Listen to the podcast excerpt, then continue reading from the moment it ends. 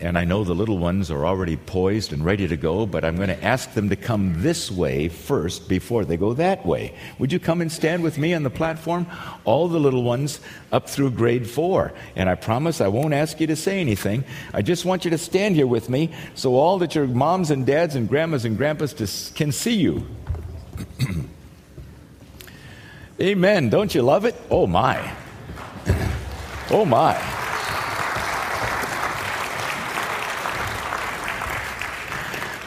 You are a productive church. Amen. And somebody told me that it must be in the water because there's a lot more coming. Is that right, uh, Chris and Anna? Amen. Yeah. We don't exactly know where it happened, but evidently Jesus and his disciples were together one day walking along the road and they were having a conversation, the disciples with each other.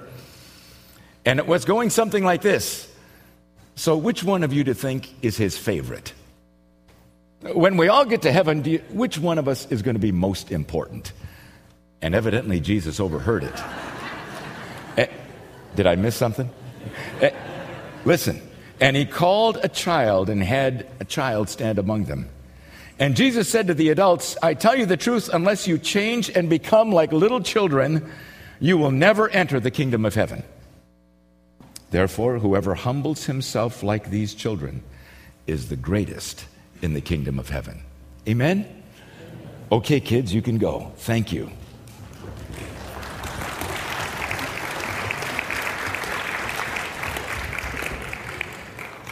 Now look at the front of your worship folder, if you would, and look what I've written there for you. Like stubborn toddlers, we declare, I can do it myself. And our pride and our self reliance and our refusal to see God's reality leads us down the wandering path towards self destruction. Would you agree with that? Our best hope is what you see on the screen draw near to God. And when we do, a humble, teachable spirit will awaken in us, allowing us to see reality from God's perspective and enable us to make our course corrections before it's too late.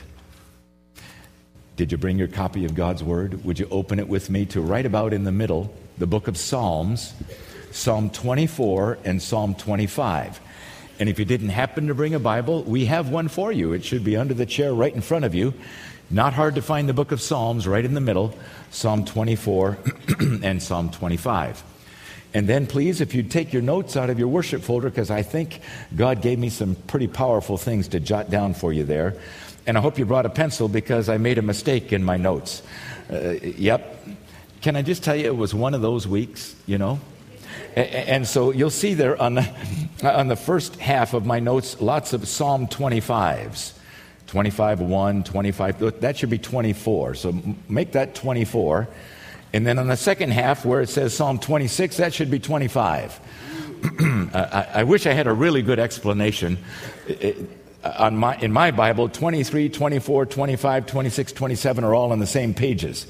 So I guess I just got confused but I think you'll find it's really good stuff. So, how do we become humble like children? Well, God says, if you'll draw near to me, I'll help you with that. And so, look at the first verse of Psalm 24. The earth is the Lord's and everything in it if you'll see in your notes, what I've done is I've taken uh, phrases from Psalm 24, little ones at a time, and I've linked another scripture with it. So in this case, I paraphrased a little bit. The universe is the Lord's and everything in it.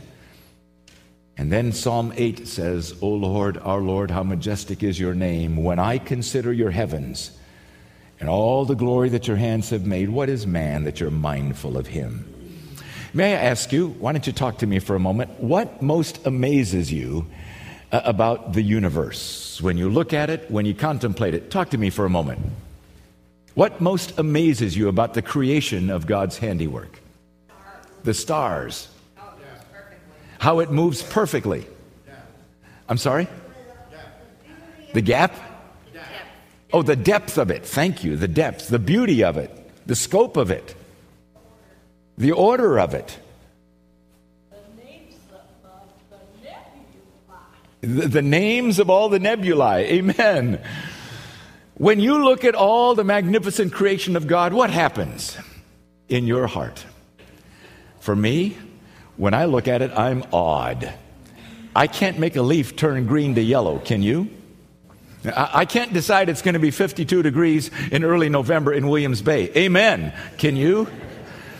I can't decide when it's going to snow or when the lake's going to freeze over. So when I look at the creation of God, I'm humbled. And that's why, do you see what I've written for you there in your notes? The awe of God's glory seen in His universe humbles me. Have you ever met anybody who looks up and looks at all the evidence of God and goes, ah, I'm not very impressed? Not really that big of a deal to me. It's a sign of a hard heart and a distorted perspective. God says, I put it all there to awe you and to awaken in you a humble, teachable heart. Look at the rest of that first verse of Psalm 24. The earth is the Lord's and everything in it, the world and all who live in it. This past week, we surpassed 7 billion people, most of them living in cities, yet no two of them alike. So let me ask you to talk to me one more time. When you think about this magnificent creation called humans, human beings, what most amazes you about us? Anybody? We're all different. Thank you, Shirley. That's right. Praise God for that. How about the human brain? Does that amaze you? Or how about the human heart, or the lungs, or eyes, or ears, or toenails, or anything? Isn't it just amazing how God has designed us so magnificently? You remember that David wrote, and I have it there for you in your notes in Psalm 139 uh, You created my inmost being, you knit me together in my mother's womb. Surely I'm fearfully and wonderfully made. So the God who made me search my heart, search my thoughts. You remember that in Jeremiah, Jeremiah writes in Jeremiah 1 5 that God says, Before I formed you in your mother's womb, I knew you. I knew who you would be, and I called you to be my prophet. So I wrote for you there in my notes my uniqueness, made in God's image, reflects God's glory and it humbles me. How about you? Are you humbled when you look at the evidence of God's greatness and the personal attention that He took in making you? In verse 3 of Psalm 24, it says, So who may ascend the hill of the Lord, and who may stand in his holy place? I don't know how old David was when he wrote this or, or, where he was, but I wonder if he was thinking about one of the great heroes of his ancestry. A man who eight times, as far as we know, hiked up Mount Sinai for the purpose of standing in the presence of God. In Exodus 34, it tells us that God came and stood before him and they spoke to each other. Three times he went up the mountain and spent 40 days and 40 nights to be with God. Who am I speaking about? Moses. You might want to jot down his name in your notes next to that. Who may ascend the hill of the Lord? Who may stand in his holy place? I've linked that, as you can see, with Psalm 63, where it says, O God, earnestly I seek you. My soul thirsts for you. My body longs for you because your love is better than life. I wonder if you would agree with what I wrote there. My innate hunger to find and know God is undeniable.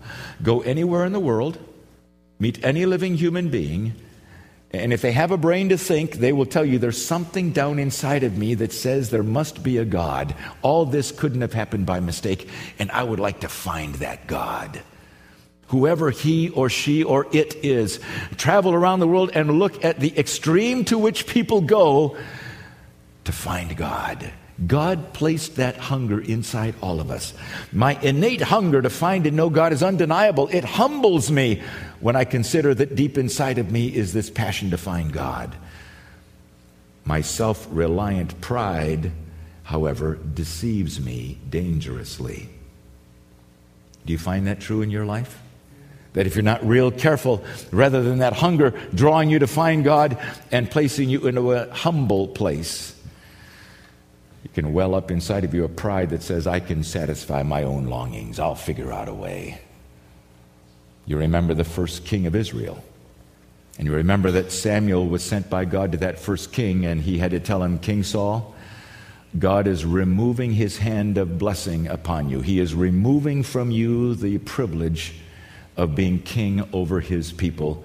You have become prideful. And arrogance is evil like the sin of idolatry. You have now said to God, You don't need his help. You've pushed God away, and so God is now saying to you, Then I reject you as the king. I cannot trust you anymore. And so I remove from you the privilege of being king over my people. The contrast between pride and humility is unbelievable and something we have to understand. Who may ascend the hill of the Lord? Who may stand in his holy place? He who has clean hands and a pure heart you remember that David wrote in Psalm 51 Have mercy on me, O God. I've sinned against you. Cleanse me. Create in me a pure heart. Could I ask you to hold out your hands and just look at them for a moment? Just look at your hands for a moment. There's no one on this planet that has hands that look exactly like yours. Did you know that? The lines that are in the palms of your hands, there's no one else that has them exactly like yours. The fingerprints on the end of your fingers, no one else who has them exactly like yours. Who may ascend the hill of the Lord? Who may stand in his holy place? He who has clean hands. Now look at your hands as I look at mine. Do you have clean hands? I don't mean, and you know that, did you wash your hands before you came in this room? What I'm asking is think back every keyboard in front of a computer screen that you have touched in the last several weeks, everything you have written, email, do you have clean hands? Every website that you have drawn up by punching in the web address, do you have clean hands? Every text you've sent on your telephone, do you have clean hands? Every business agreement that you have signed, every check you've written, do you have clean hands? Everything your hands have touched, Every doorknob your hands have grabbed to open. Every time you've picked up the television remote and every time you've touched it, do you have clean hands? Every coin and every dollar bill you've handed across the counter for what it was purchasing, do you have clean hands? Who may ascend the hill of the Lord? Who may step into the presence of God? He or she who has clean hands and a pure heart. Are you glad this morning that we all can't see your heart? Would it surprise me, you, for me to tell you, I'm glad you can't see mine? I, I wish it was a perfectly pure heart. I cry out as David did often God created me a pure heart, but it's a, a, human heart and it's a sinful nature, and thoughts well up in my heart that I wish weren't there sometimes. Attitudes I find creeping up sometimes that I, I, I wish weren't there. Who may ascend the hill of the Lord? Who may stand in his holy place? He who has clean hands and a pure heart. And all of us say, well, I guess that disqualifies me because I don't have perfectly clean hands and a pure heart. So I wrote for you guilt and shame are my response when I see my dirty hands and impure heart, my sin, in contrast to a holy God. However, amen, redemption takes me to my knees in humility. When I consider that in spite of my dirty hands and my impure heart, there's a cross in this church because God came here so that I could have clean hands and I could have a pure heart. What did my pardon cost God? Uh, how do I demonstrate how much I value what Jesus accomplished for me in the way I try my best to keep my hands clean and my heart pure in living life every day? Why would God go to such an extreme to rescue me and you, huh? When you think about the cross, does something well up inside of you that overwhelms you with how unworthy you and I are? A deep and profound humility that God would care that much to rescue you and me and to offer you clean hands and a pure heart over and over and over again. Who may ascend the hill of the Lord? Who may stand in his holy place? He who has clean hands and a pure heart, who does not lift up his soul to an idol. Do you see that? Or swear by what is false does not lift up his soul to an idol, may I suggest it's not talking about have you uh, purchased or made by your own hands some kind of a statue and you've put it out in your front yard and you expect people to bow to it as they walk into your home, or you have one in your home, or you put one on the dashboard of your car, or you're wearing one around your, your neck on a gold chain. That's not at all what it's talking about. May I suggest what it's talking about is have you allowed something to become in your life that is so important, it has reached its hand into your chest and it has captured your heart. And now, if you're really honest with yourself, everything and everyone else in your life is secondary to that.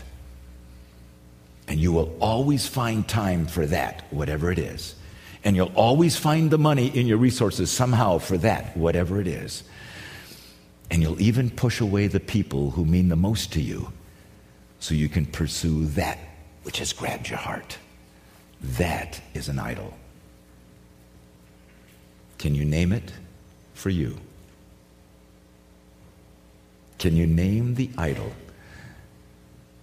Even something that might be good, but it owns you, and you know it.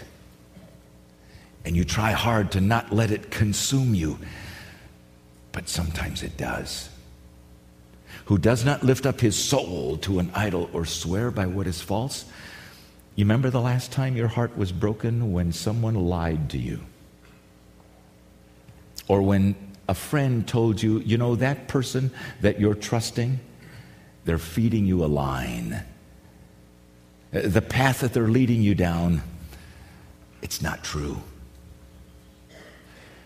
Who may ascend the hill of the Lord? Who may stand in his holy place? He or she who has clean hands, a pure heart, who does not lift up his soul to an idol or swear by what is false, deceitfulness, integrity. And do you see the scripture that I linked with it here? It's in Psalm 115 where it's talking about the people who make idols and those who worship them will become like them.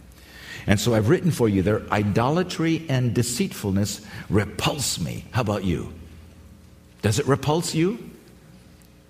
And drawing close to God's holiness, I'm humbled that, that He would draw me close to Him, especially when I see how normal idolatry and deceitfulness can be in my life. How easily I can allow some things to become so attractive, they draw me to them. And yet somehow God keeps reaching to me to draw me to Him in spite of the fact that when I'm drawn to something or someone else, I'm turning my back to Him to pursue it this direction. Do you see that? Do you agree with that, my friends? You and I both understand there are good people, especially here in America, that are being paid huge amounts of money to find their way inside your chest and grab your heart.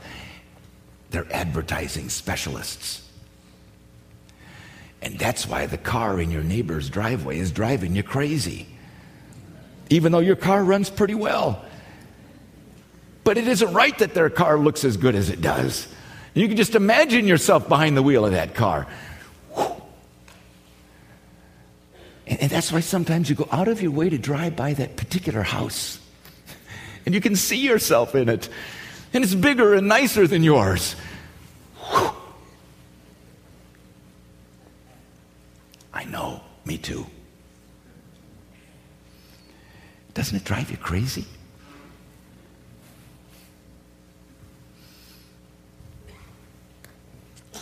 Verse 6 For such is the generation of those who seek you, O God, who seek your face. I love that verse.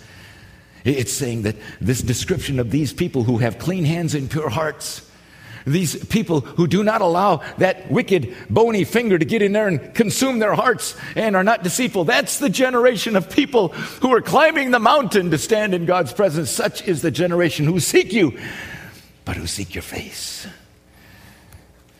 Is that us, the baby boomer generation? Would we describe ourselves as that kind of a generation?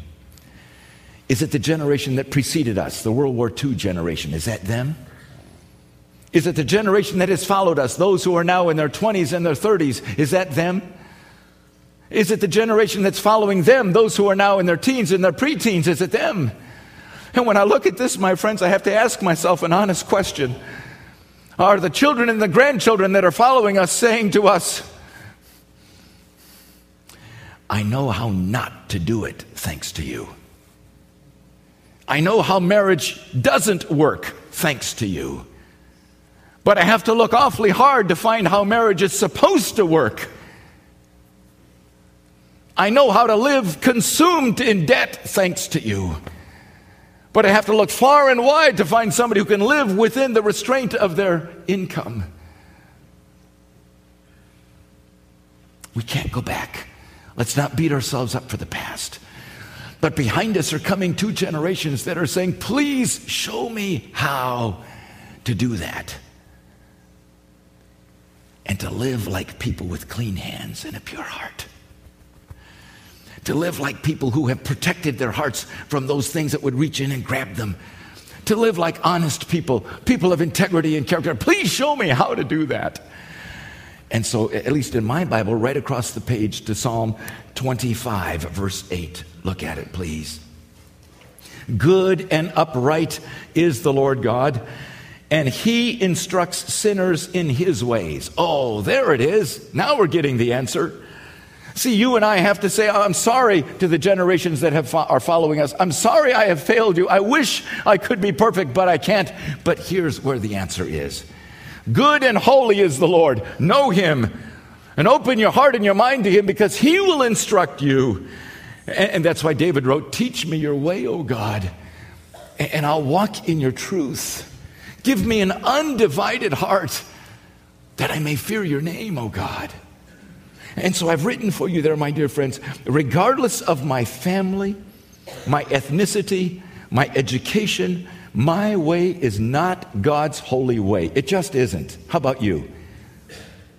But as His Holy Spirit leads me in His way, I'm humbled by that. I'm humbled that He would care that much about me and that He would want to help me become the man, the woman that He designed me to be, regardless of where I have come from. Amen? I'm humbled that God would invest Himself in helping me change. How about you? Uh, I, am humbled that God would risk His reputation by letting me bear His name. And if you call yourself a Christian, guess what? You and I, as we walk through the journey of life every single day, wherever you go, you're carrying the reputation of God Himself with you, as I am. I'm humbled that He would allow us to do that. I'm humbled that He would draw me close to Himself and that He would place His Holy Spirit in me. What about you?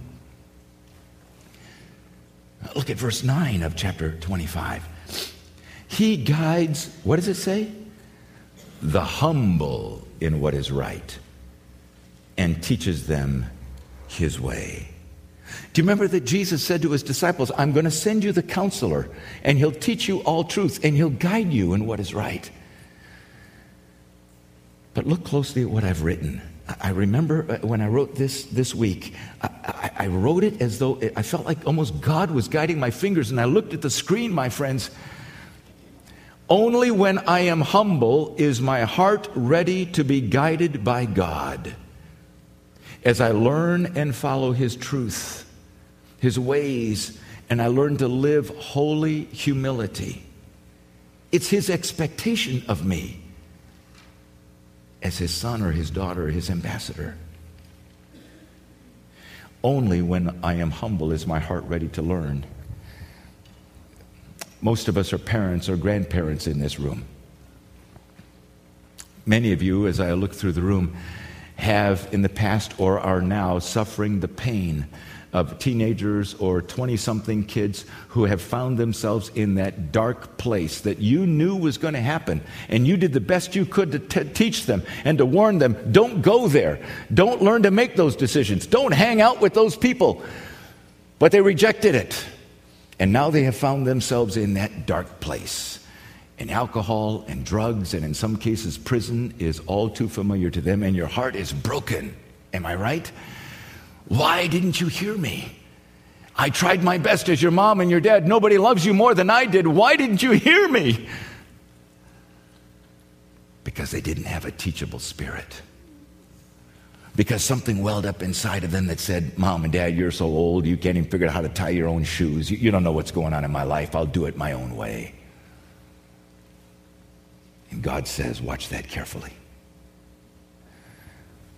Because unless you have a humble, teachable spirit, you will not respond to Him guiding you and teaching you and shaping you like that magnificent picture we saw today with the potter's, potter's wheel. Pride will prevent you from hearing God's voice and experiencing God's loving, shaping work in your life every time. Do you agree with that? Pride will prevent you from hearing his voice or experiencing his loving, shaping work in you every time. A humble heart, a teachable spirit. As I look around the room, many of you are employers. And yes, of course, when you employ a person, you want someone who's going to show up to work on time. Somebody's going to give you a, a fair day's work for a fair day's wage. Somebody who's not going to steal from you.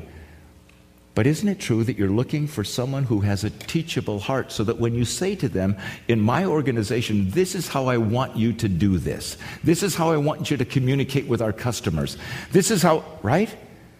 And doesn't it drive you crazy when you have to sit down with that person and say, now this is the fourth time I'm trying to explain this to you? And nothing has changed except you don't seem to get it.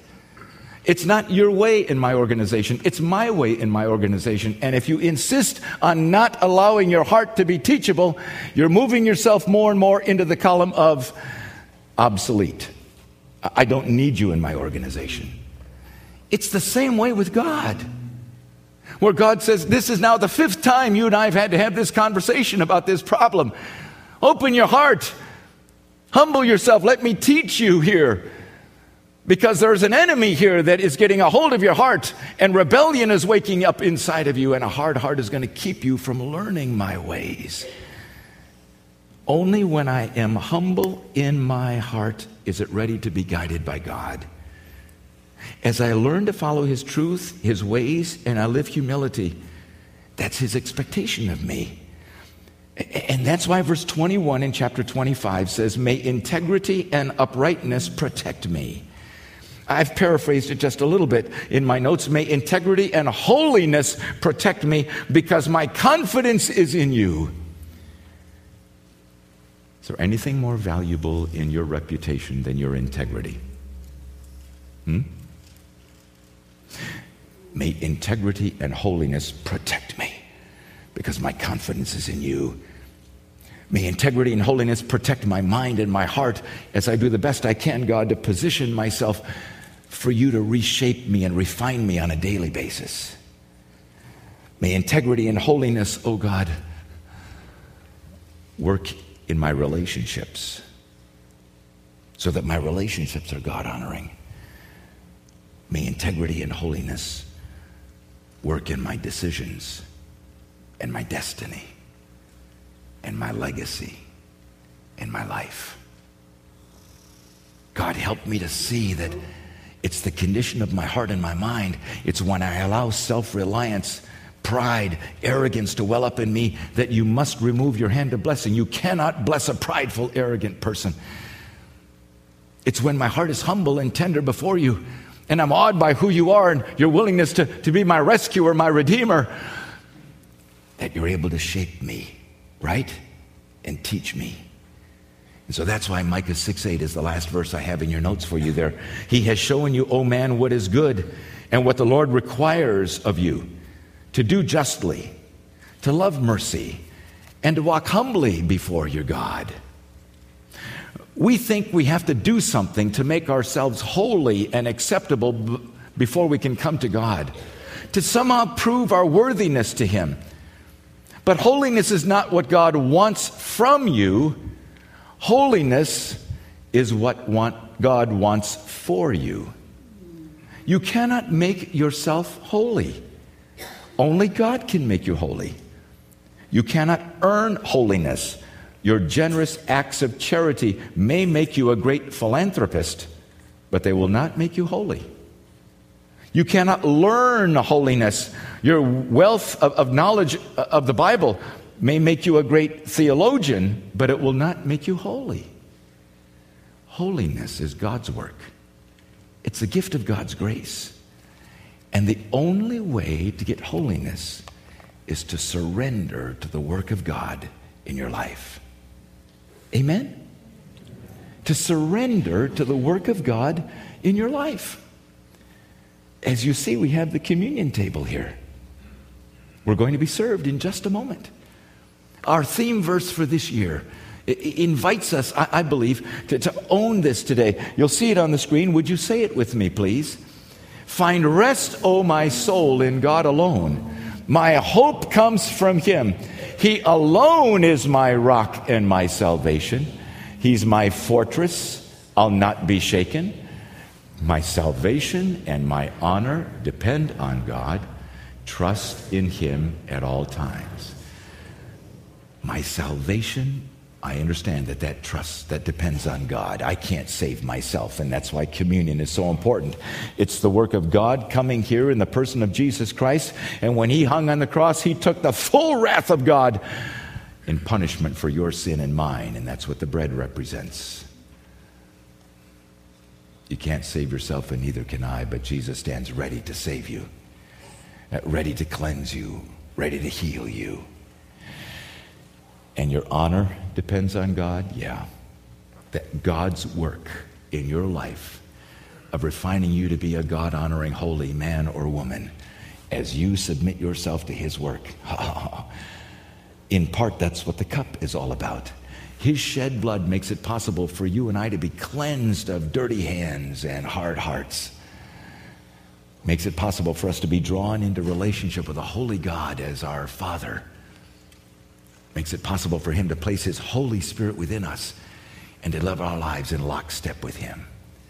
So let's talk to Him right now as we prepare our hearts to be served communion. Lord Jesus, we thank you for this moment and the privilege that we've had in the last few moments of hearing your truth. Please penetrate it deeply now. Do we have clean hands in this room, O oh God? Or right now, do many of us need to repent confess quietly, privately before you of the things that we know have dirtied our hands before we hold the communion cup. Do we have pure hearts in this room, God? Or are there attitudes and things that we need to confess right now before we take the bread that reminds us that, that Jesus took the full punishment for our sin? Lord Jesus Christ we take these moments to prepare ourselves to honor you by receiving communion. Here at Calvary Community Church, you do not need to be a member of this church to receive communion. We only ask that you're sure you have trusted Jesus Christ to be your Savior so that you can join us in honoring Him as your Savior when you take the bread and the cup. Let's put ourselves in an attitude of worship, a position of prayer repentance, confession, if that is what is needed. Receive God's touch in your heart. As the men serve us the bread, please.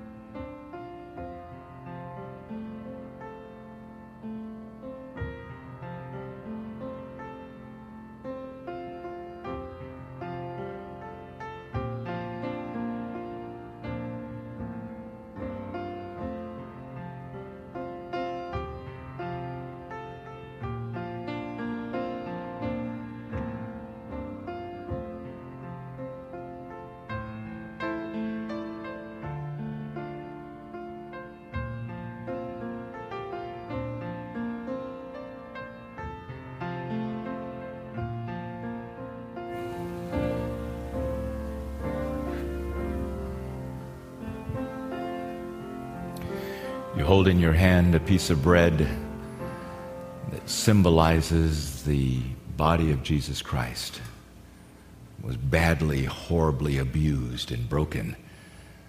The wrath of God was being poured out on the sins of the world, but also the hatred of Satan was being poured out on the Son of God who was among us. And he took it all for you and for me so that you don't have to experience the wrath of God for your sin. Amen? The full price has been paid. So as we take this bread, we're able to, each of us, thank him that he paid your price. And if you've trusted him to be your Savior, Hebrews tells us that he hung on the cross for the joy set before him. That's you. That he knew he was going to rescue from Satan's condemnation and stronghold on your life. So let's receive it, please, in his honor.